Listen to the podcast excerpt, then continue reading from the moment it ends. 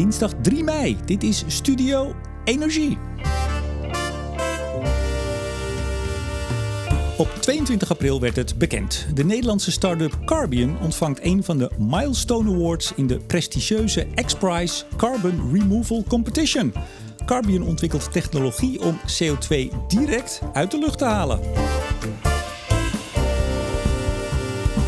Hoe ver is direct air capture technologie eigenlijk? En wat maakt de oplossing van Carbion, dat nog in de race is voor de hoofdprijs van 80 miljoen euro, zo bijzonder?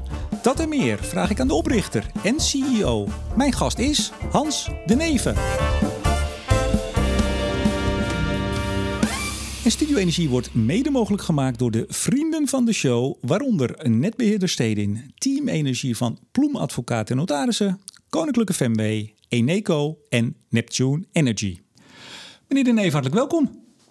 Dankjewel. En van harte gefeliciteerd nog. Ja. Over, overstroomd met felicitaties? Toch wel. Hè? Je bent toch wel een beetje overdonderd, denk ik, door de vele reacties die je krijgt. Het is ook wel heel fijn natuurlijk, al die reacties.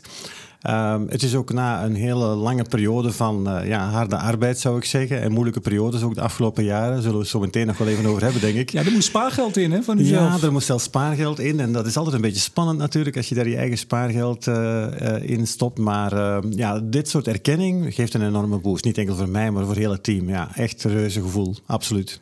22 april op Earth Day, hè, Dag ja. van de Aarde, werd het bekend om drie uur exact uh, wanneer wist u het al? Ik wist het twee weken eerder. En ik moet zeggen, dat was best spannend. hè, want want uh, ze bellen je dan twee weken eerder en je mag niks zeggen.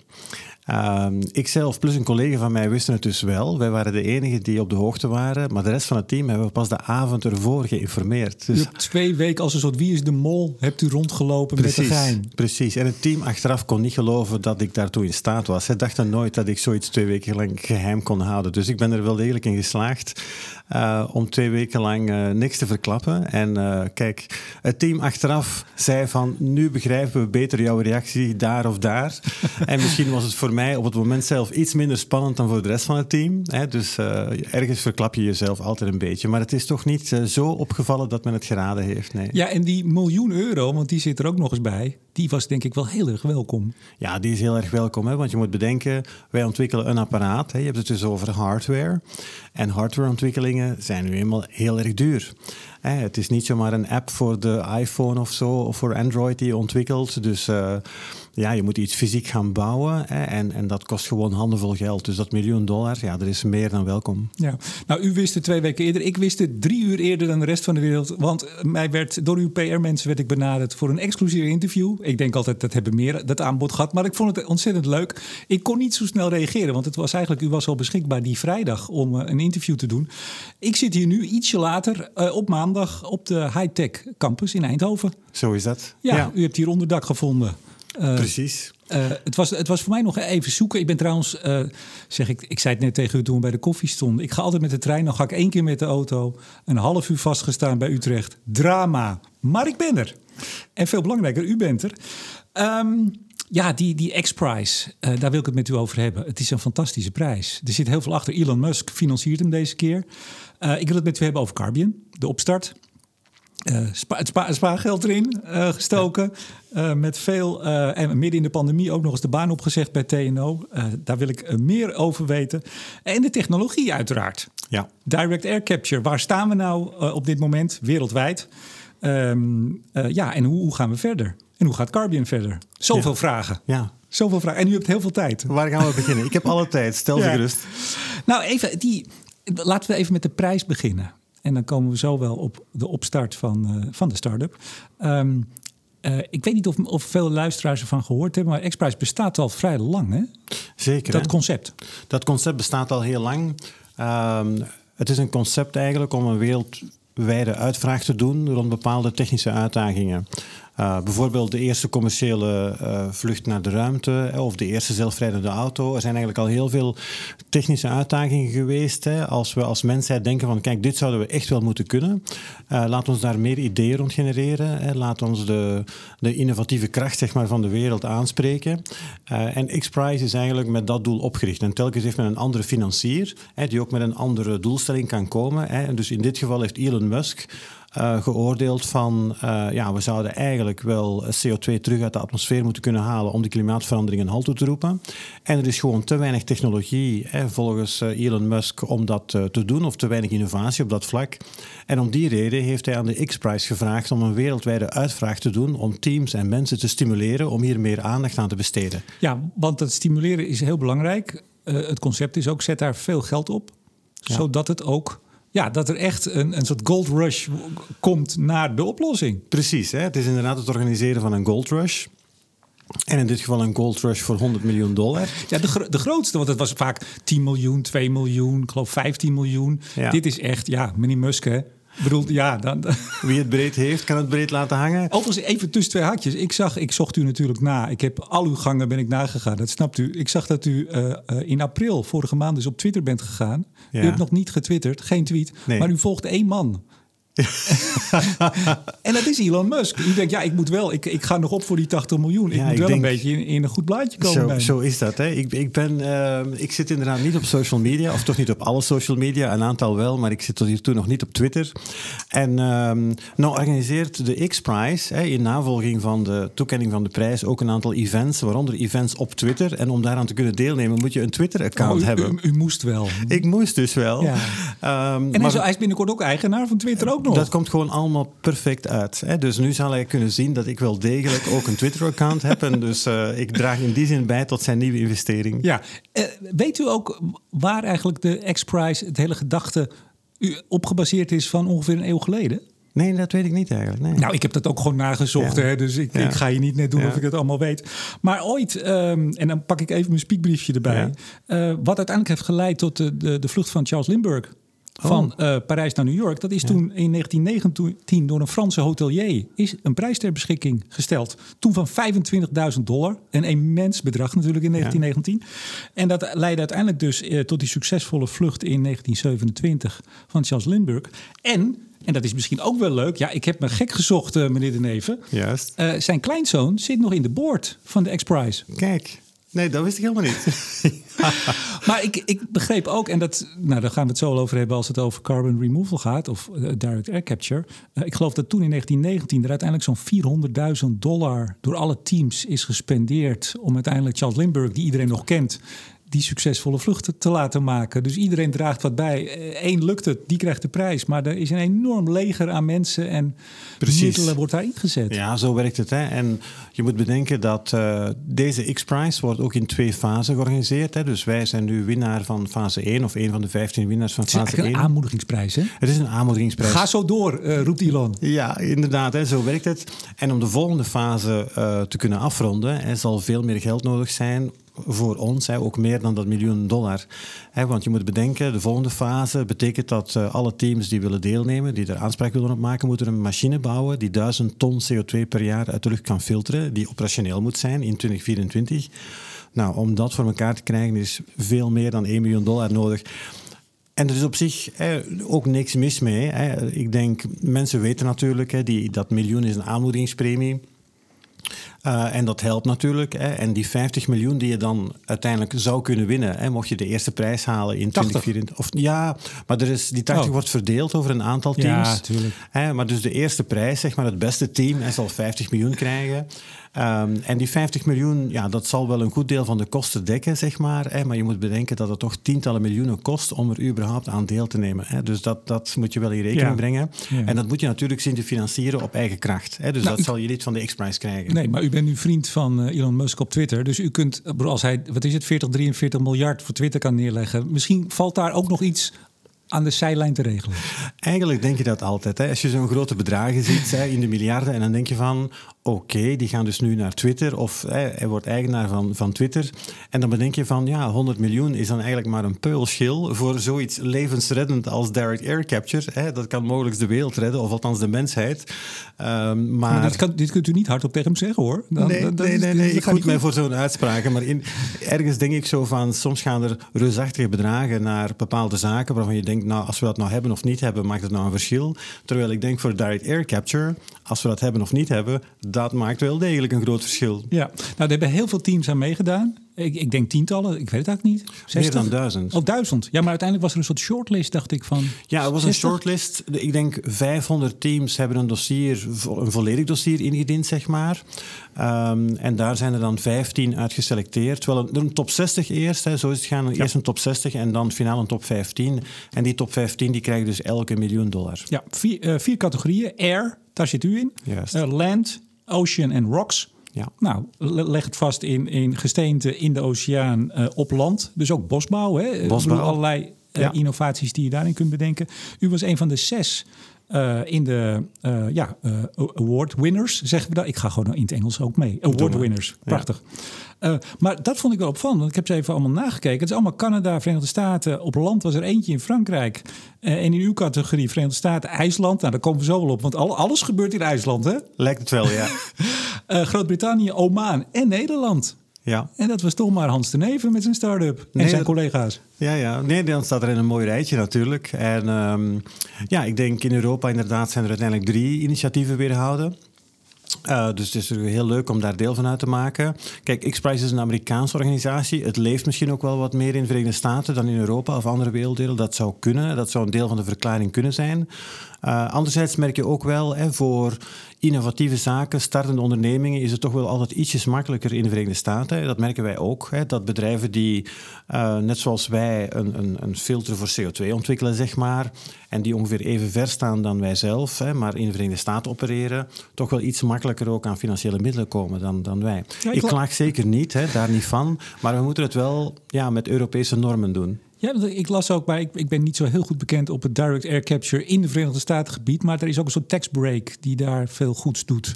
Ja, er is inderdaad een fiscaal regime hè, waarbij eh, bedrijven hun CO2-emissies inderdaad kunnen eh, afkopen en daar ook tax credits voor krijgen en dergelijke. Dus eh, ook qua beleid, hè, want wij denken vaak Verenigde Staten grote vervuiler en dat is ook wel zo. Maar er gebeurt ook wel veel in de Verenigde Staten, beleidsmatig dan, met allerlei ja, inderdaad tax credits en dergelijke om te stimuleren om minder uit te stoten of de uitstoot deels terug te compenseren. Ja. Ja, grote bedrijven doen dat. Daar komen we vast straks nog even Ja. op. Ik zag nog even wie er nog meer in de board zit. Bij dus de kleinzoon van Charles Lindbergh, eh, Larry Page. Ja. Google, nou, daar kunt u ook nog langs. Ja. Eh, meneer Tata. Ja. En, en, maar ook James Cameron, de, de regisseur, producent. eh, Ja. eh, Ariane Huffington, Huffington Post. U, bent, eh, ja, u kunt straks niet meer blijven hier in Eindhoven. U, u wordt een wereldster. ja, toch? ja. Ehm, even, even serieuze zaken. Eh, in het persbericht wat eh, verspreid werd, zegt u: Wij geloven dat carbon removal, want daar hebben we het over, hè, CO2 uit de lucht halen en dat opslaan. Nou, u doet dat via direct air capture en dan opslaan in de bodem. Hè? ja. Eh, daar zegt u van dat removal kan een significante rol spelen in het tegengaan van de opwarming van de aarde. Toen dacht ik: Kan het? Moet het of zal het? Ehm, ik denk dat het zal. Hè. Het, het moet ook wel. Hè. Maar belangrijker is denk ik dat het inderdaad een, een belangrijke rol zal spelen. Eh, kijk, je moet bedenken, we hebben de afgelopen 150 jaar met z'n allen natuurlijk fossiele brandstoffen gebruikt en dus ontzettend veel CO2 in de atmosfeer gebracht.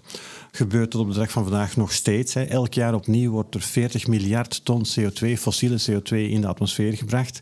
Dus de kraan staat nog steeds eh, wijd open, zeg maar. Hè, en de kamer is nog steeds aan het vullen met water. En ehm, ja, zolang het water hoog blijft staan in de kamer, hè, zolang de CO2-concentraties te hoog blijven, zal de klimaatverandering blijven doorgaan. Ook al stoppen we morgen met het uitstoten van CO2, dan nog gaat het honderden jaren door. Tenzij we natuurlijk een manier vinden om die CO2 terug uit de atmosfeer te halen. We hebben het dan over negatieve emissies, noemt men dat. En daar is de X-Prize ook voor bedoeld. Bewijs dat je op gigaton-niveau, hè, want dat was een van de uitdagingen van de X-Prize, het moet eh, kunnen werken op een schaal die, die voldoende groot is om een impact te kunnen hebben. Doelstelling 10 gigaton per jaar in 2050. Ja, Me ja. dunkt. En dat zijn ook getallen die nu benoemd worden door eh, het eh, IEA, dus het International Energy Agency, het IPCC benoemt het ook heel expliciet. Ja. Ik denk al die organisaties inderdaad geven nu aan. Ja, we moeten natuurlijk wel onze emissies reduceren. Hè, en daar is de afgelopen jaren vooral over gegaan. Maar nu komt ook dat nieuwe element eh, naar voren. En dat is het element van we moeten niet enkel emissies reduceren, maar we moeten ook historische emissies teniet doen. Ja, dus u, u zegt het zo op uw website. It's not enough to reduce emissions. It's not enough to get to zero. We need to get to negative emissions. It cannot wait. Ja, zo is het helemaal. Toen dacht ik toch, maar ik ben een beetje een kleine zeur. In zo'n persbericht, daar gaan een aantal mensen overheen, PR-mensen, eh, volgens mij een internationaal PR-bureau wat u ondersteunt. Ja. denk ik, ja, dat kan. Het kan een bijdrage leveren. U, u bent veel steviger. Het moet, het zal. Ja, precies. Hè. We zijn daarin heel activistisch eigenlijk. Hè. Maar waarom dan toch dat kan? Nee, dan denk ik, is, is het dan toch een soort van... eh, we willen niet onze oplossing of direct air capture dak. We willen dat niet opdringen. We zeggen, nou, het kan. Maar eigenlijk wordt door, u zegt al, een aantal organisaties en de experts... ja, eh, onvermijdelijk. Het moet. Ja, ik denk nu... Kijk, direct air capture is lange tijd eh, door heel veel experten benoemd als een technologie die veel te duur was om ooit een significante bijdrage te kunnen leveren. Ehm, en dat is jammer omdat ehm, die argumenten hebben ertoe geleid eh, dat er jarenlang te weinig onderzoek is gebeurd naar eh, de mogelijkheden van deze technologie. Als je vandaag wereldwijd kijkt, uh, dan, dan uh, zijn er een handvol bedrijven, hè, die uh, start-up bedrijven, die net zoals wij erop begonnen zijn, de eerste ongeveer tien jaar geleden. Um, maar al bij al, als je dat vergelijkt met andere technologieën, ook aan de universiteiten en dergelijke kennisinstellingen, is daar de afgelopen decennia heel weinig onderzoek naar gebeurd. Maar, maar dat is natuurlijk logisch, toch?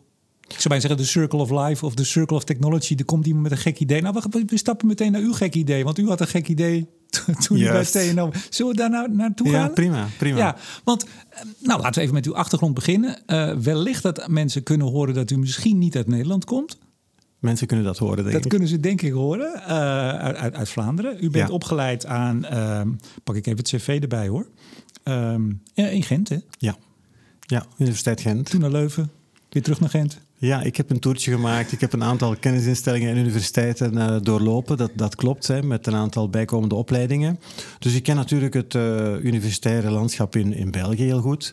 Maar ik ken ook het universitaire landschap in Nederland heel goed. Want de afgelopen tien jaar in ja. Nederland actief. Dus ik denk, uh, ik kan het beide ruiven eten. En, en dat, dat gebruik ik alleen maar in ons voordeel. Nou, u heeft iets met natuurkunde gedaan, zeg ik. Maar even het, het promotieonderwerp. Dat vind ik altijd het meest... Dat was de laatste oh, ja. grote... Waar, waar bent u op gepromoveerd? Ja, op LETS. Hè, dus LETS nu gebruikt in algemene verlichting natuurlijk, maar toen ik daarop promoveerde, meer dan twintig jaar geleden, was dat, uh, ja, werd dat voor hele specifieke doeleinden gebruikt. En um, ja, toen gewerkt op, op een kwantumfenomeen om LEDs eigenlijk efficiënter te maken. Met uh, microcavities eigenlijk. Hè. Dus dat was eigenlijk een kwantummanipulatie van... Uh, uh, van het proces dat dus leidde tot, tot licht in halfgeleiders. Hè. Dus ik ben opgeleid als halfgeleider-fysicus. En ja, er was toen een heel slim trucje hè, met, met eigenlijk een kwantumtrucje om de efficiëntie van LEDs te verhogen. Een geweldige periode in mijn leven geweest eigenlijk. Hè. Ook hele leuke resultaten mee behaald. Um, ja, dat promotieonderzoek, hè, dat, dat draag je mee voor het leven. Dus, we, we maken een sprongetje, want ja. u bent toen bij, uh, bij Alcatel. Kennen mensen dat nog, Alcatel, denk u? Nou, vandaag is dat allemaal deel van Nokia. Ja. Uh, dus en dat Nokia nog bestaat, dat is ook wel bijzonder. ook wel bijzonder, inderdaad. Ik denk toen ik voor Alcatel werkte, dacht niemand toen dat Nokia nog zou bestaan. Want Nokia heeft natuurlijk een glorieperiode gekend, maar nadien ook de, de, de val gekend. En het feit dat nu uh, de afdeling waar ik werkte, nu onder de naam Nokia verder gaat, ja, weet je, in de wereld gebeuren soms uh, rare dingen die je niet kan voorspellen. Maar ik heb inderdaad bijna 15 jaar in de telecomsector gewerkt. Um, en um, ja, ook een leuke ervaring, want daardoor weet ik ook meer hè, dan wanneer ik mijn hele leven voor een kennisinstelling zou hebben gewerkt. Ik heb die ervaring ook mee hè, van, van zeg maar een grote onderneming en de dingen die daar belangrijk zijn. Dus dat is allemaal, als ik daar nu op terugkijk, ervaring die mij nu enorm van pas komt. Ja, die moet u nu gaan bouwen, die grote onderneming. Die moet ik nu zelf gaan bouwen, klopt. Ja. U hebt, uh, nou, u hebt er lang gezeten. Toen bent u eigenlijk weer teruggegaan meer naar het onderzoek. Ja. Uh, Vito, zeg even voor de Nederlanders die Vito niet kennen. Vito, uh, iets van een bus waarschijnlijk. Nee, wat is Vito in België? Vito is een beetje de, Nederland, de Belgische tegenhanger van TNO. Dus een Precies. onderzoeksinstelling, ook op het gebied van hernieuwbare energie. Ja, toen bent u bij ECN gekomen, toen bij TNO. Dat was eigenlijk de laatste echte, officiële, serieuze job. Ja, ja, ja, want wat ik nu doe is absoluut ja, niet ernstig te nemen. Dat, dat, is niet ernstig te nemen, zeker niet. Um, wat, wat deed u als laatste bij TNO voordat u eigenlijk de stap maakte naar... Ah, mijn laatste functie was eigenlijk um, het promoten van het gebruik van zonnetechnologie in de publieke infrastructuur. Dus toen was ik heel vaak met de waterschappen en met Rijkswaterstaat uh, onderweg om te kijken, oké, hoe kunnen we meer zonneinfrastructuur embedden, zeg maar, in publieke infrastructuur. Dus niet enkel op de daken van woningen en zonneparken, maar er is ook natuurlijk enorm veel publieke infrastructuur in Nederland, snelwegen, uh, vaarwegen en dergelijke. En uh, dat was eigenlijk mijn laatste functie binnen uh, TNO. Ja, en, en, was als we nou, want we zijn nu dus al door twintig jaar ongeveer heen geschoten uh, in de afgelopen paar minuten. Heeft dat ook een ontwikkeling bij u uh, gemaakt? Want u begon in de, de telecommunicatie en, en de LED's. Uh, commercieel. Ja. En u eindigde bij TNO in de, de zonne-energie. Juist. Uh, gaf dat ook iets weer van uw persoonlijke motivatie of drive om met andere onderwerpen bezig te zijn? Of was het toeval? Hans, ga jij even zon doen? Of was het zo niet? Nee, nee, nee. Dat was voor mij wel een, een, een mooie motivatie rond zon. Um, ik was al langer geïntrigeerd. Uh, kijk, als, als opleiding, als, als halfgeleider fysicus, zeg maar. Hè, dus uh, dan kan je het hebben over chiptechnologie, maar even goed over zonnecellen. Dat is allemaal, zijn allemaal halfgeleiders. En dus ik was natuurlijk enorm thuis in die wereld. Um, en um, hernieuwbare energie boeit mij al, heeft mij altijd al geboeid, zeg maar, de mogelijkheden die het bood. En naarmate de, de, ja, de zonnetechnologie ook opkwam en zo, was het voor mij ook een hele mooie uitdaging om daarin aan de slag te gaan. Um, kijk, vanuit Telecom heb ik de stap gezet eerst naar Vito. Dat was toen rond uh, smart grids. Smart grids heeft alles te maken met het afstemmen van vraag en aanbod op het elektriciteitsnetwerk. En daar komt heel veel telecomkennis bij kijken. Dus dat was een logisch opstapje. En vanuit die functie leerde ik meer en meer domeinen kennen uh, met betrekking tot hernieuwbare energie. En een van de domeinen die ik ongeveer tien jaar geleden ontdekte, dat was de mogelijkheid om hernieuwbare elektriciteit om te zetten in hernieuwbare brandstoffen. Dat was voor mij een eye-opener toen. Uh, ik dacht van, hey, kan dat? Ik had geen idee dat dat kon. En Richard van der Zande, hè, directeur langere jaren geweest van het Differ Instituut hier in Eindhoven, die kwam toen een Christmas lecture geven aan de Universiteit van Leuven. En ik zag die uitnodiging, Solar Fuels stond daarop. Ik had nog nooit over solar fuels gehoord. Dus ik begin te lezen, solar fuels, in godsnaam, wat is dat? En wie is die man? Ja, Richard van der Zande kende ik ook niet. Dus ik heb Richard leren kennen. Uh, Overigens, Differ is ook een van de partijen die u steunt. U hebt een mooie Differ, lijst op uw website staan. Ja, Differ is een van de partijen waarmee we samenwerken. Een goede samenwerking. Uh, morgen trouwens heb ik ook nog een gesprek, een lunch uh, met Richard van der Zande. We zijn altijd in contact gebleven om ook de mogelijkheden te verkennen van solar fuels. Mhm. Hè, want Differ werkte al vele jaren op, Ja. op solar fuels. Um, maar om solar fuels te maken heb je dus twee dingen nodig. Hè. Je hebt groene waterstof nodig en je hebt groene koolstof of groene CO2 nodig. Nou, groene waterstof die haal je uit water hè, met uh, elektrolyse-technologie. En groene koolstof, ja, die kan je dus uit lucht halen. Allebei gevoed door hernieuwbare elektriciteit. Hè, met, van windturbines of van zonneparken. Dus één keer je waterstof en CO2 hebt, dan kan je alles maken wat je maar wil. Groene brandstoffen voor de luchtvaart, voor de scheepvaart, uh, voor de chemie. Hè, want chemie is allemaal koolstof en Ja. waterstof. Ja. Dus je kan alles hernieuwbaar maken op basis van groene elektriciteit. Je hoeft geen fossiele olie en gas meer. Dat is eigenlijk het idee. Ja, ik denk als luisteraars u nu horen, denken ze, ik ga er ook in beginnen. U bent ook heel enthousiast. U werd enthousiast toen, toen u de lezing bijwoonde. Ja. U bent dat gebleven. Juist. En toen in eh, 2017 werkte u dus, u zei het al aan, ook nieuwe materialen voor zonnepanelen. En toen, ja, toen, toen kwam er iets.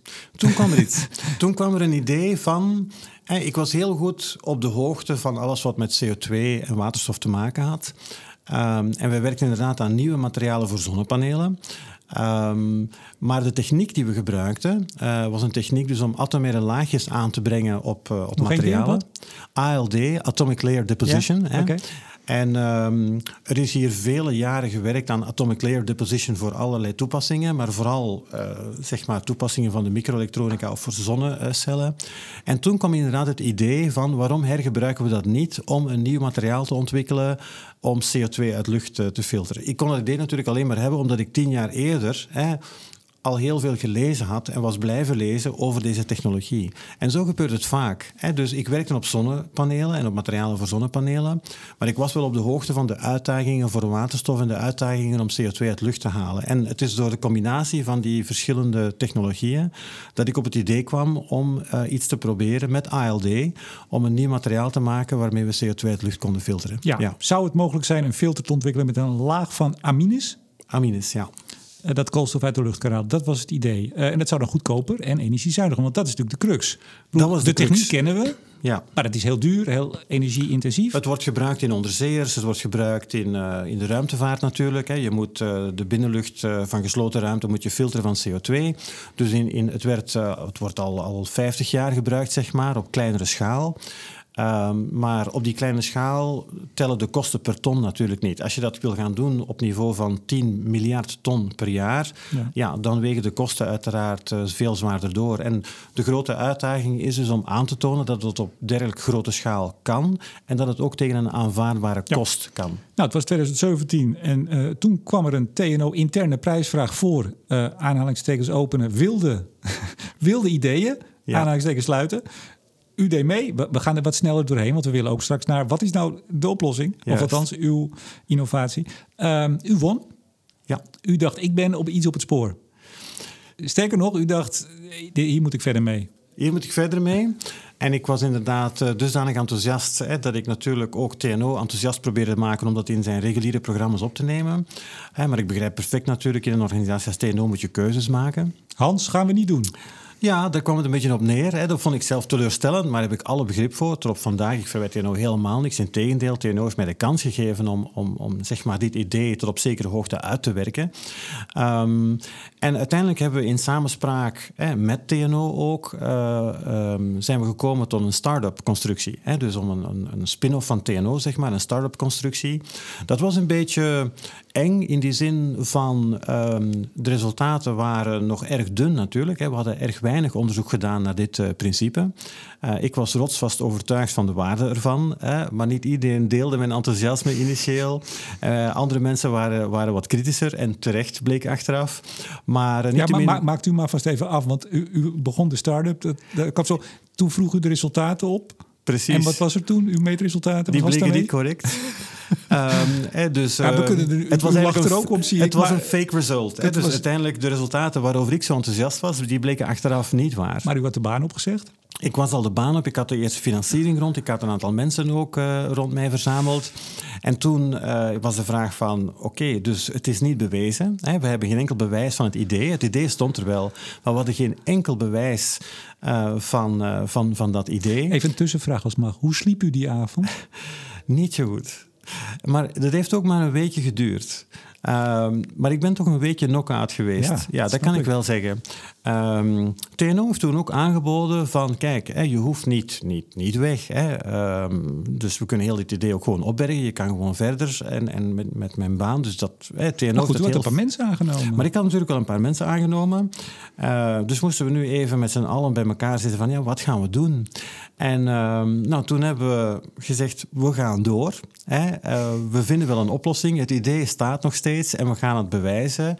En, en ja, we zijn, we zijn toen doorgegaan. Achteraf een, een, een zeer irrationele uh, beslissing. Uh, als je er nu op terugkijkt, een gelukkige beslissing. Maar toen was het toch best een irrationele beslissing om toch door te gaan. Maar het avontuur lonkte ook wel. Weet je, dat is ook wel een beetje het gevoel dat ik toen had. Laat ons gewoon dit avontuur aangaan. Uh, het kan mislukken, maar het zou zomaar eens kunnen lukken. En wat een geweldig gevoel zou dat niet zijn. Ja, maar hoeveel mensen zitten er nu eigenlijk? Nu hebben we twaalf mensen. En toen? Ja, toen waren dat uh, drie, vier mensen. Maar die moeten dat ook wel delen. En die moeten ook, die hebben dan ook hun baan opgezegd, neem ik aan. Of die hebben ook misschien wat meer financiële nou ja, uh, risico's genomen. Ja. ja, u kunt een leuk idee hebben en uh, hartstikke goed. Iedereen konden, moet dat wel delen. Precies, maar we konden toen al wel salarissen betalen. Dus we, waren, uh, we spreken begin 2020 en ik had een eerste financiering gekregen van de provincie Noord-Brabant. En we konden dus ook die mensen een, een fair salaris betalen. En niet, geen hoog salaris, zeker niet marktconform. Maar we konden wel die mensen maandelijks vergoeden. Um, en kijk, iedereen uh, mocht eruit stappen op dat ogenblik natuurlijk. Iedereen was vrij om, om mee te gaan of niet mee te gaan. Maar iedereen is uiteindelijk meegegaan en we zijn gewoon samen aan dat avontuur uh, begonnen. Maar, maar u, u, hoort dus van Teno, u vraagt die resultaten op, die metingen. Het blijkt, het klopt niet. Ja. Dan moet je dus naar die drie, vier mensen toe, de volgende dag. Jongens, ik moet even iets met jullie eh, delen. Even zitten, kopje koffie erbij. Ze denken, nou, wat is er aan de hand? Het was Houston, we've got a problem. Eh, dus ik heb inderdaad... Um, Hoe voel je je dan als je dat moet gaan ja, je vertellen? Voelt je, je voelt je echt bijzonder slecht. Want ik herinner mij dezelfde dag hè, dat dat nieuws kwam dat de resultaten niet klopten, begon uh, Jasper Simons, hè, onze huidige CTO. En ik moest aan Jasper zeggen, en die had zijn baan opgezegd. Um, en ik zei, Jasper, Jasper, ik moet je iets zeggen. Die resultaten waarover ik je heb gesproken, die kloppen helemaal niet. Weet je wat zijn reactie was? Nou, helemaal fijn. Ik hou ervan om van bij het prille begin bij iets betrokken te zijn. Hè, dan gaan we dat toch gewoon terug bewijzen. Dat was zijn reactie. Hij had gewoon dubbel zin om er tegenaan te gaan. Ja, door er tegenaan. Nou, dat, dat, dat ging zo verder. Ehm, opnieuw de metingen gedaan. Ja. En op een gegeven moment neem ik aan dat het bewijs er wel lag. ja, maar dat heeft twee jaar geduurd. En toen was het ook nog pandemie. Het was pandemie. Lijkt me ook niet, Het was eh, begin helpen. 2020, hè, dus we kregen dat slechte nieuws van, eh, van eh, TNO. En dan een, een maand later eh, begint de pandemie. Ehm, ja, we zaten even natuurlijk van, oké, waar gaan we beginnen? Want je moet alles eh, terug opbouwen. We hadden op dat moment geen eigen infrastructuur. We hadden wel een aantal dingen die we aan de TU Eindhoven konden doen. Maar ja, U zat wel al hier, sorry, u zat al hier we zaten campus? wel al hier bij Hightech XL, want we hebben onderdak gevonden bij Hightech XL. Er is een incubator die door ASML en Philips in het leven is geroepen om bedrijven die rond eh, hardware en mechatronica werken te ondersteunen. Dus we hadden wel onderdak bij Hightech eh, XL hier. Dus dat was zeker geen probleem. Maar we hadden nog geen eigen bijvoorbeeld. Wij gebruikten wat eh, infrastructuur bij de TU Eindhoven. Maar echt, wij moesten echt van nul, eh, van nul beginnen op dat ogenblik. En dat was best moeilijk natuurlijk eh, tijdens een pandemie. Ja. ja.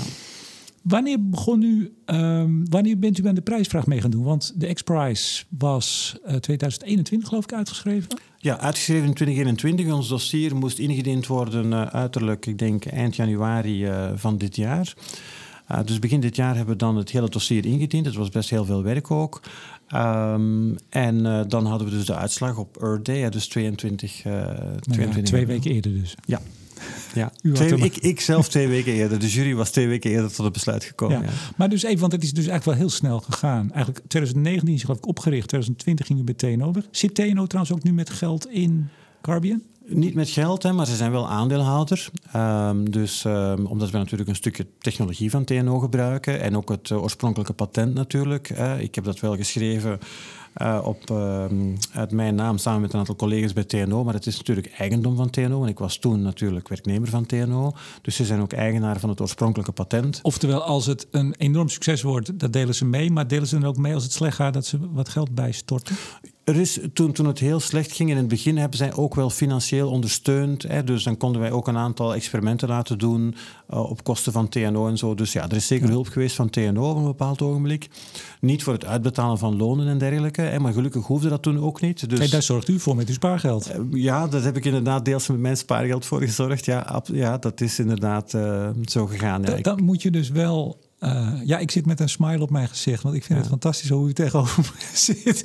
Maar dan moet je er dus wel echt heel erg in geloven. Want u had uh, keurig bij Alcatel jaren gezeten, denk goed verdiend. Dat lijkt me een mooie Ja. functie. Vervolgens uh, TNO, Vito, ECN, Ja. TNO. Ja, dan zet je dus, u was toen 51 toen u begon. Ja, Dan precies. zet je toch, denk ik, alles, of in ieder geval heel veel, in de waagschaal. Je zet heel veel in de waagschaal. En, en, ehm, maar ik, ik ben eraan begonnen ook met het gevoel van... Hè, zoals je zegt, ik was 51 jaar toen. En ehm, ja, je carrière begint een beetje afzienbaar te worden. Hè. Dat, is nu eenmaal zo op die leeftijd. En dan denk je van, ja, wat, wat wil je nog doen?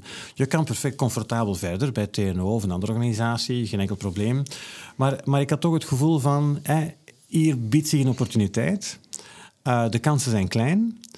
Um, maar De als- impact is groot. Maar de impact is heel groot. Hè? En, en ik had het gevoel van dat ik het mezelf mijn leven lang zou verwijten als ik het niet zou doen. Um, Dat is de beste motivatie. ja. ja, dat is inderdaad uh, zo. U moest heel veel inleveren, u zei het al. Uh, er is op meerdere criteria bekeken. De hoeveelheid verwijderde CO2, nou dat lijkt me logisch. Ja. Uh, als, je, Ja. als, je, als het niks is dan, ja. Ben je niet de levenscyclusanalyse van het verwijderingsproces, energie-efficiëntie, de landvoetafdruk, heel belangrijk, en de opslagcapaciteit. Uh, en dat is allemaal gevalideerd. Dat moest gevalideerd worden. Toen dacht ik, door wie is dat gevalideerd? Ja, we moesten een onafhankelijke audit laten doen door een erkend academisch expert. Hè, want je kan zomaar alles beweren, uiteraard Ja. op papier. Uh, en in ons geval is dat uh, professor Wim Brilman geweest van de Universiteit van Twente. Hè, die zo uh, welwillend was, zeg maar, om dat voor ons te doen. Dus uh, professor Brilman is hier de, een hele dag bij ons gekomen om naar onze meetopstellingen te kijken, de resultaten, ons verhaal. En hij heeft daar een, een, een heel positief rapport over geschreven. Dus dat heeft ons enorm geholpen. Maar dat moest inderdaad wel. Dus je moest wel een, een onafhankelijk iemand vragen om jouw oplossing te komen auditen. En uh, dat heeft ook een belangrijke rol gespeeld in de eindbeoordeling van dossiers. Ja. ja. En nou ja, u moet natuurlijk de werking moest u laten zien. Uh, beschrijving van de opschaling tot 1 gigaton. Ja. Ja. Dat lijkt me ook wel mooi als je nog op dit, dit, niveau zit. En jongens, we moeten nu beschrijven hoe we dit op 1 gigaton Ja, doen. precies. Je moet denken dat wij nu metingen doen op, op stukjes materiaal van een paar vierkante centimeter. Hè? en, dan, en dan je hebt het over microgrammen. Hè? En, en dan moet je plots gaan beschrijven hoe je een gigaton Ehm, maar we hebben daar duidelijke ideeën over. Hè? Dus we, we, we weten min of meer hoe dat er zou uitzien. Dus we willen het ook mooi kunnen beschrijven en aannemelijk kunnen maken. Want dat is heel belangrijk. Aannemelijk kunnen maken dat het zo zou kunnen. Hè? Met een beperkte voetafdruk, zeg maar, qua, qua landgebruik. En qua gebruik van resources in het algemeen. Hè? Want dat is natuurlijk zo. Als je het hebt over eh, biomassa, dan heb je natuurlijk meestal veel landoppervlak nodig voor bomen of andere gewassen te laten groeien. En met een technologie om CO2 uit de lucht te halen via een machine heb je minder landgebruik. Hè. Je hebt een kleinere uh, fysieke voetafdruk zeg maar, van, uh, van de installatie. Maar u zei in het begin dat geloof ik duizend partijen hadden meegedaan? Duizend partijen hadden zich initieel aangemeld. Ja, ja, maar die hebben dus allemaal iemand moeten vinden die dat ging valideren. Juist. Dus er zijn duizend valideurs. Ja. Dat is niet het goede woord, denk ik, hoewel. Ja. Maar als u nou een, een, een niet zo uh, welwillende of positieve of wat... Het is natuurlijk... Ik bedoel, je kan het niet... Het is niet goed of fout. Je moet ook de potentie zien. Je moet daar... Voor hetzelfde geld had u een slechte rapport gehad. En uh, hadden we nooit van u gehoord. Had gekund. Kijk, in het leven moet je af en toe wat uh, meeval hebben. Hè? Dus we waren overtuigd dat dit een goed idee was. En gelukkig uh, was Wim Brilman uh, het daarmee eens. En hij was blij verrast eigenlijk met dit idee. Want we komen toch wel met een nieuwe aanpak van dit probleem. technologisch gesproken zijn wij een beetje een buitenbeentje. Daar, ga, daar, gaan we meteen op door. Ja. Vindt u dat goed? Ja, op prima. de technologie? Zeker. Want ik lees nog wel even de alinea van de jury. Ja. Want dan komt er een juryrapport. Ja. Ja. Uh, innovatie van clusters van kleinere dakeenheden die gebruik maken van membranen met snelle absorptie-desorptiecycli kan de transformatie voor carbon dioxide removal werkveld betekenen. Ik zeg, ik, ik mis een woord nu, maar u begrijpt wat ik bedoel en de luisteraars ook. Goed uitgelegd had u het en de demonstratiegevers laten een belofte zien. Nou, um, laten we naar de techniek gaan. Zeker. Heel veel luisteraars die denken, was er nou mee begonnen met die techniek? Ik wil weten, hoe zit het? Ik was al de hele tijd aan het wachten. Wanneer beginnen we daarover? We zijn al 36 minuten onderweg, uh, meneer De Neven. Kijk. Maar ik vond het verhaal ook wel mooi. U ook volgens mij. Zeker.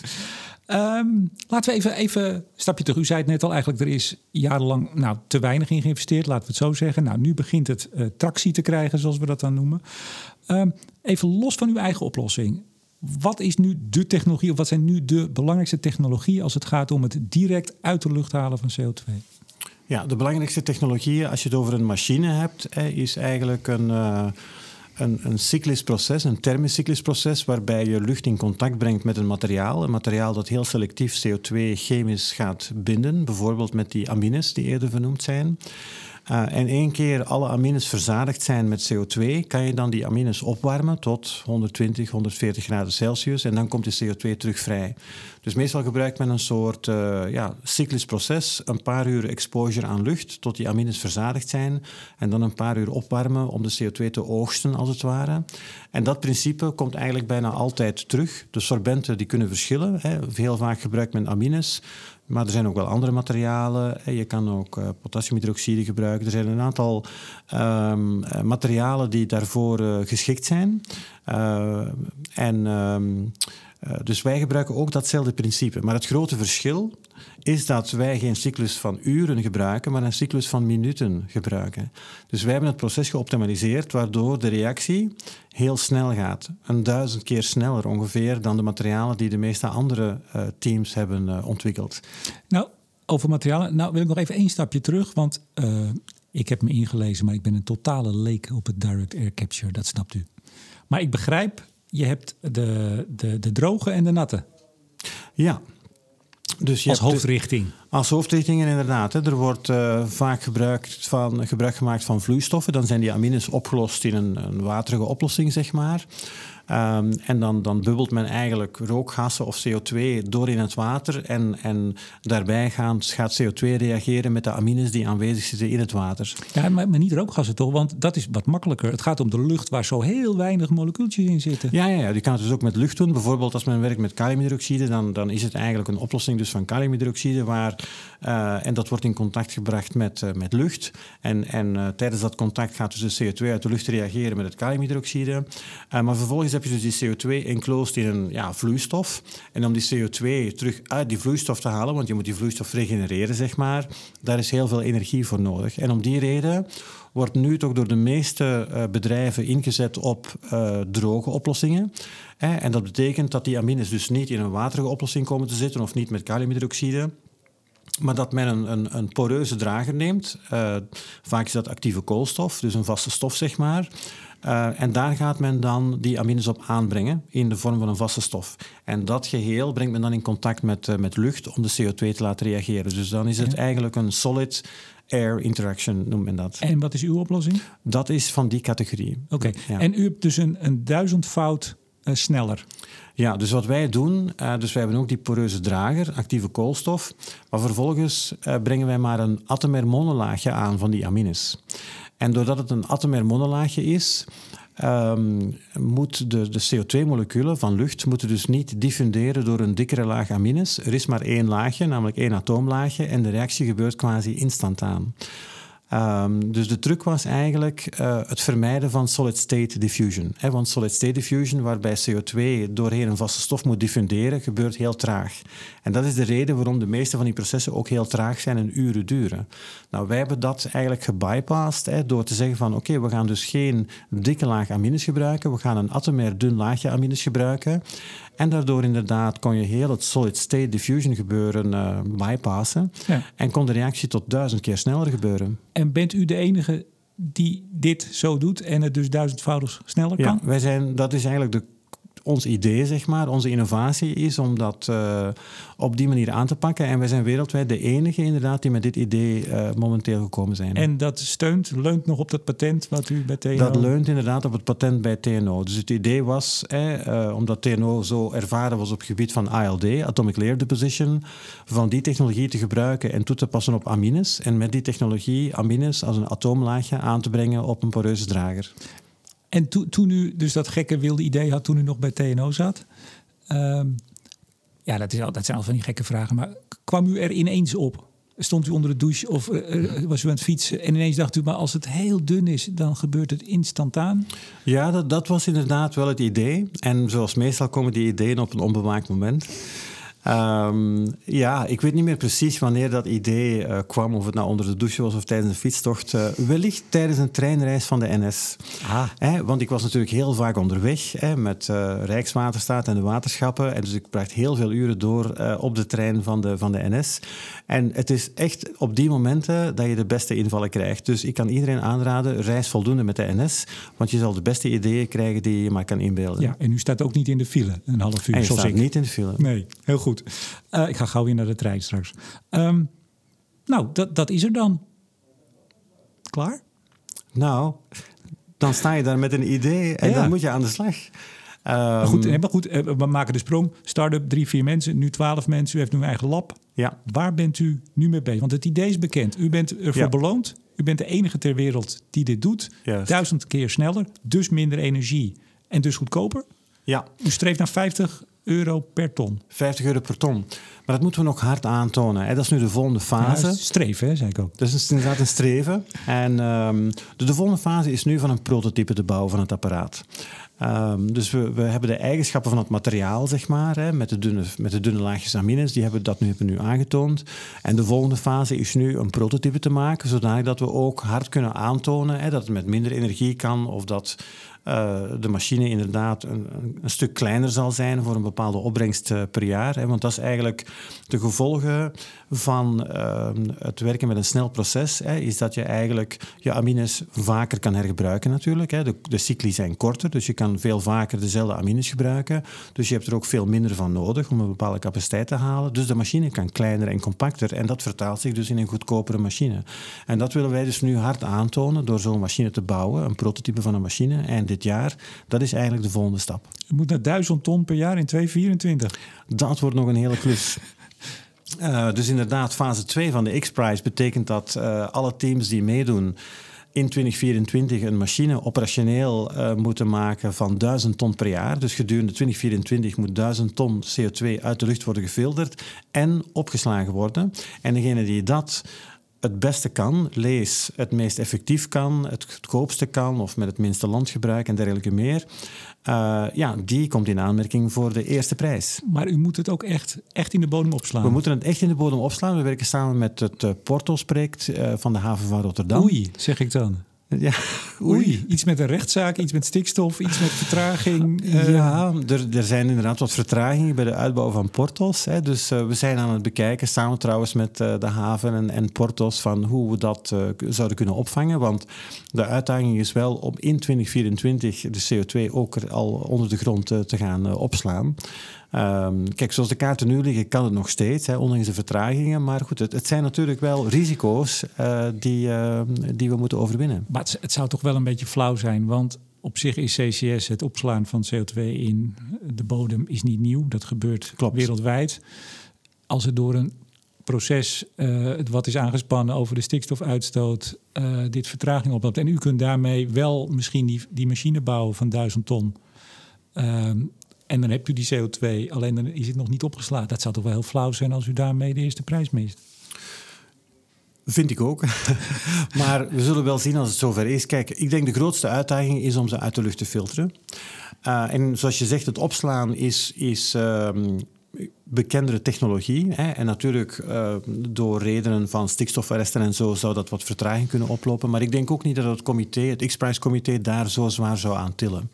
Ik denk dat het belangrijkste zal toch zijn kunnen we duizend ton CO2 uit de lucht halen. En ook al moeten we dat tijdelijk even bovengronds uh, stockeren, dan denk ik dat er enige clementie zal zijn ten aanzien van uh, het project. Dus ik, ik, zie, ik heb wel vertrouwen in de goede afloop. Gelukkig, gelukkig. Ja. Er zijn 19 uh, dak direct air capture installaties in de wereld, lees ik. Ja. En ook, ook commercieel, die dan CO2 uit de lucht halen om het in frisdrank te stoppen. Precies. Toen dacht ik, is, de, ja. is dat niet een andere manier voor? Of? Uh, ja, zeker. Er zijn andere manieren. Hè? Want het grootste gebruik van CO2 vandaag in frisdranken en veel andere toepassingen komt, is afkomstig van CO2 die uit fossiele brandstoffen komt. Hè? Dat zijn de overschotten van de chemische industrie. Ja. En de, de, de 19 projecten die er nu zijn, zijn demonstratieprojecten. Hè? Dat er een alternatief is. Natuurlijk is dat alternatief nog vele malen duurder dan het uh, commerciële aanbod van, van CO2. Maar het klopt dat er een aantal installaties zijn, waaronder in IJsland. Hè, en uh, dat zijn allemaal demonstratieprojecten waarbij natuurlijk de, de kosten nog heel erg hoog zijn. Maar je moet door die fase heen om de, de kinderziekte uit de technologie te halen en ook aan de wereld te laten zien dat het wel degelijk kan. Ja. Ook zonnepanelen zijn ooit gestart als een erg dure technologie en nu is dat een van de goedkoopste technologieën die we kennen. Ja, ik, uh, mijn kennis die ik inbreng, zeg ik ook even voor de luisteraars, dat is een rapport van het IAA. Anders lijkt het weer net of ik het allemaal zelf heb bedacht. Maar het is een goed rapport, vond ik zelf. Mooi overzichtelijk, ja. goed te begrijpen voor iedereen. Uh, november vorig jaar. Uh, IAA-rapport, nou, Direct Air Capture, ondertitel More Efforts Needed. Maar um, uh, daar hebben ze het over dat de kosten, nou ja, dat er een enorme range zit van 100 dollar per ton tot 1000 dollar per ton. Er is dus nog geen pijl op te trekken. Ik bedoel... Nee, het is nog heel erg onzeker. Eigenlijk. Um, de X-Prize is ook bedoeld natuurlijk om al die teams uit te dagen en finaal te komen tot een demonstratie dat bijvoorbeeld 100 ton per jaar, dat het wel degelijk mogelijk is. Vooralsnog heeft niemand dat echt hard aangetoond of bewezen. Er zijn een aantal claims natuurlijk en ook onze claim van 50 tot 100 ton. Uh, maar wij moeten dat ook nog hard aantonen. En dat geldt eigenlijk voor iedereen. En dat is ook de reden waarom die technologie vandaag nog niet mainstream wordt meegenomen in allerlei, allerlei transitiescenario's. Eh, omdat er natuurlijk nog onzekerheden zijn. Kijk, zonnepaneeltechnologie, daar, daarvan is de kost gekend tot op drie cijfers na de komma. Maar technologie om CO2 uit de lucht te halen, ja. die range van 100 tot 1000 ton, daar kunnen ja, um, zeg maar transitieplanners kunnen daar weinig mee. Omdat ja, als, die, als die kosten zo onzeker zijn, dan kan je daar niet echt op gaan plannen natuurlijk. Ja. Nou, die 19 uh, ja, demonstratieprojecten, toch samen 0,01 megaton. Ja. Dat is toch 10.000 ton, als ik het goed gerekend heb. Zeker. Hè, de installatie van Climeworks, de Orca-installatie op uh, IJsland, is, is 4000 uh, ton. Uh, dus er, er, staan een aantal installaties die CO2 uit lucht filteren. Waarom zit er zoveel in IJsland? Ja, dat heeft alles te maken natuurlijk met de aanwezigheid van geothermische warmte. IJsland is natuurlijk wat dat betreft een, ja, letterlijk een hotspot met ontzettend veel uh, gratis aardwarmte die daar ongeveer aan de, naar boven komt. En dus het, het, zijn thermische processen. Hè. Ik, ik uh, gaf aan dat je het materiaal moet opwarmen om de CO2 terug te oogsten. En als je natuurlijk gebruik kan maken van gratis aardwarmte, hè, dan kan je natuurlijk de kosten ook drukken. Maar dan kan je ook in een, uh, in een woestijn gaan zitten ergens in Saudi-Arabië. Dat kan ook. Hè. Dus, dus je kan, er zijn heel veel plekken waar het mogelijk is. Eigenlijk alle plekken waar of veel warmte aanwezig is of veel zon, waardoor je ook veel hernieuwbare elektriciteit kan opwekken. dat zijn allemaal erg geschikte plekken om zo ja. te gaan doen. In het uh, IEA Net Zero scenario net zero, geen uitstoot meer in 2050. Daar eh, rekent het IEA met zo'n 85 megaton direct air capture nodig in 2030 al. Ja. En 980 megaton in 2050. Ja. 980 megaton. Ja. Dat, dat zijn enorme uitdagingen als je ziet waar de industrie vandaag nog maar staat. Hè. Maar het zegt ook wel wat enorm de opgave dus is voor de anderhalve graden. Dat, dat, is, dat is absoluut zo. Hè. Daarom dat, wij ook zeggen, it cannot wait. Ehm, we weten dat een aantal sectoren hard to abate zijn, zoals we noemen. Hè. Denk maar aan de luchtvaart. Moeilijk los te komen van Moeilijk los te komen van fossiele brandstoffen. Ehm, en, en batterijen en dergelijke vormen voor hen eh, geen, geen alternatief. Hè? Want soms wordt gezegd van ja, alle technologie bestaat. Kijk, dat moet je toch even nuanceren. Als je met de luchtvaart praat, dan, dan zullen zij zeggen van ja, maar wij hebben geen alternatief. Behoudens niet te vliegen. Maar ehm, er, er is geen echt alternatief voor de luchtvaart. En ehm, met, met dit soort initiatieven willen wij ook voor die sectoren een alternatief eh, eh, geven. En ik denk wat er in het IEA-rapport staat, is dat ehm, om tot net zero te komen. Er zal nog een deel van de industrie zijn, bijvoorbeeld de luchtvaart, die wellicht gebruik maakt van fossiele brandstoffen. Maar als je dat dan uit de lucht kan halen om dat te compenseren, dan kan je eigenlijk net zero bereiken. Maar hebt u dan niet, sorry dat ik het onderbreek, maar heb je dan niet de NGO's, wat vinden de NGO's hiervan? Als we op grote schaal, in plaats van dat we voorkomen dat iets lucht in gaat, want dat is toch een beetje, het, het is geen CCS natuurlijk, hè? Het, Nee. is, het is negatieve emissies, het is, die we ook nodig hebben. Maar nou, staat men eh, open en te springen om dit soort oplossingen? Als het louter zou gaan om het compenseren van fossiele emissies, hè, denk ik dat NGO's daar terecht heel veel bedenkingen zouden bij hebben.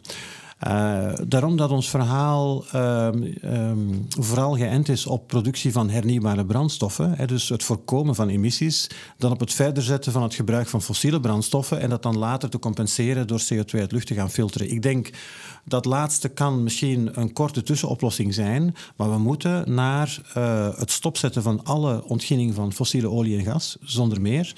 Ehm, en deze technologie kan dus een alternatief bieden hè, voor die sectoren die nog wel gebruik moeten maken van eh, koolstof en waterstof. Eh, groene waterstof is algemeen aanvaard. Groene koolstof, hè, dat is ook wat wij aanbieden. Dus NGO's hebben absoluut niks tegen een verhaal van groene waterstof en groene koolstof. Ja, want eigenlijk ga je de cyclus weer sluiten. Er komt een nieuwe cyclus. Er Ook komt als een de nieuwe vliegtuigen cyclus. vliegen op synthetische brandstof, wat er, uit, eh, wat er vrijkomt, haalt u er weer uit, maakt er weer Precies. brandstof van. Een nieuwe Precies. cyclus. Wat vroeger de nieuwe bomen cyclus. deden en het gewas. Ja, wij doen, de- we doen eigenlijk instantaan met zonne-energie en windenergie. Hè, doen wij dan instantaan wat de natuur in de loop van miljoenen jaren gedaan heeft met biomassa. Maar dat moeten we natuurlijk niet meer gebruiken, want die CO2-massa's die moeten ondergronds blijven. Anders veroorzaken zij de klimaatopwarming. Maar wij kunnen eigenlijk perfect eh, zeg maar de huidige chemie en de huidige brandstoffen ehm, eh, maken op basis van hernieuwbare elektriciteit. Dat is het solar fuel verhaal dat tien jaar geleden mijn ogen heeft geopend. En dat is een toekomst waar meer en meer mensen in, eh, in geloven. En dat gaat ook gebeuren. Ja, ik zeg ook nog even, voor wie het interessant vindt, zoek even dat IEA-rapport op. Daar staan ook nog eh, nieuwe eh, projecten van vorig jaar. Eén in Groot-Brittannië, Chili zag ik er een, Noorwegen. Nou, voor de, we kunnen het er nog uren over hebben, maar mensen kunnen het ook even opzoeken. Dan kunnen ze het zelf gaan lezen. Nou, er, er is heel veel steun nodig, schrijft de IEA. Dat zult u ook zeggen. Daar begonnen we eigenlijk al mee. Ja. Meer steun. Nou, bedrijven die, die stappen in. Hè. Nou, ik zei het al, Google, Microsoft, Stripe. Eh, bijvoorbeeld is een betaalservice eh, die soms rechtstreeks investeren voor hun eigen emissies. Ja, Eh, of gewoon investeren als, ja, als, als business case. Ook. zeker. Ja. Ehm, zo mooi. It will require, zegt het ja, targeted government support. ja. Zo is het altijd. met alle technologie. Dat, u Eh, zult het is beamen. Zonder, zonder ehm, zeg maar, eh, initiële tussenkomst van de overheid waren er vandaag geen windturbines, waren er geen zonnepanelen. Dus ik denk dat eh, die technologieën kunnen op termijn op zichzelf bestaan natuurlijk, zonder eh, tussenkomst van overheden. Maar een initiële toekomst, tussenkomst van overheden is wel belangrijk voor elke vorm van technologie. Hè. Minstens een beleidskader hè, waarin hernieuwbare brandstoffen bijvoorbeeld kunnen bestaan naast eh, zeg maar de fossiele brandstoffen. Dat moet er minstens komen. Europa werkt daar ook aan. Ehm, maar ook hè, initiële subsidies om zeg maar, de, de onrendabele top te vergoeden hè, voor bepaalde technologie ingang te kunnen laten vinden. Is ontzettend belangrijk. Hè. Nederland doet dat, maar ook alle andere Europese landen doen dat. En een dat goed is- eh, carbon pricing system. en het carbon pricing system, hè, dus meer en meer. Het ETS-gebeuren natuurlijk breidt uit naar alle sectoren. Dat betekent dat iedereen die fossiele CO2 in de lucht eh, loost, als vervuiling zal er ook moeten voor betalen. En ik denk dat we dan tot een meer faire eh, markteconomie kunnen komen. Vandaag is het gratis, of voor veel sectoren gratis, om, om CO2 mhm. te lozen. Terwijl CO2 natuurlijk een gigantisch maatschappelijk probleem veroorzaakt, waar dan overheden moeten voor opdraaien. Dus ik denk dat het inderdaad, ehm, net zoals je betaalt voor het zuiveren van eh, afvalwater, zal je ook moeten betalen voor het lozen van fossiele CO2. Ik denk dat dat een heel logische stap is. Ja, nou wat is uw volgende stap?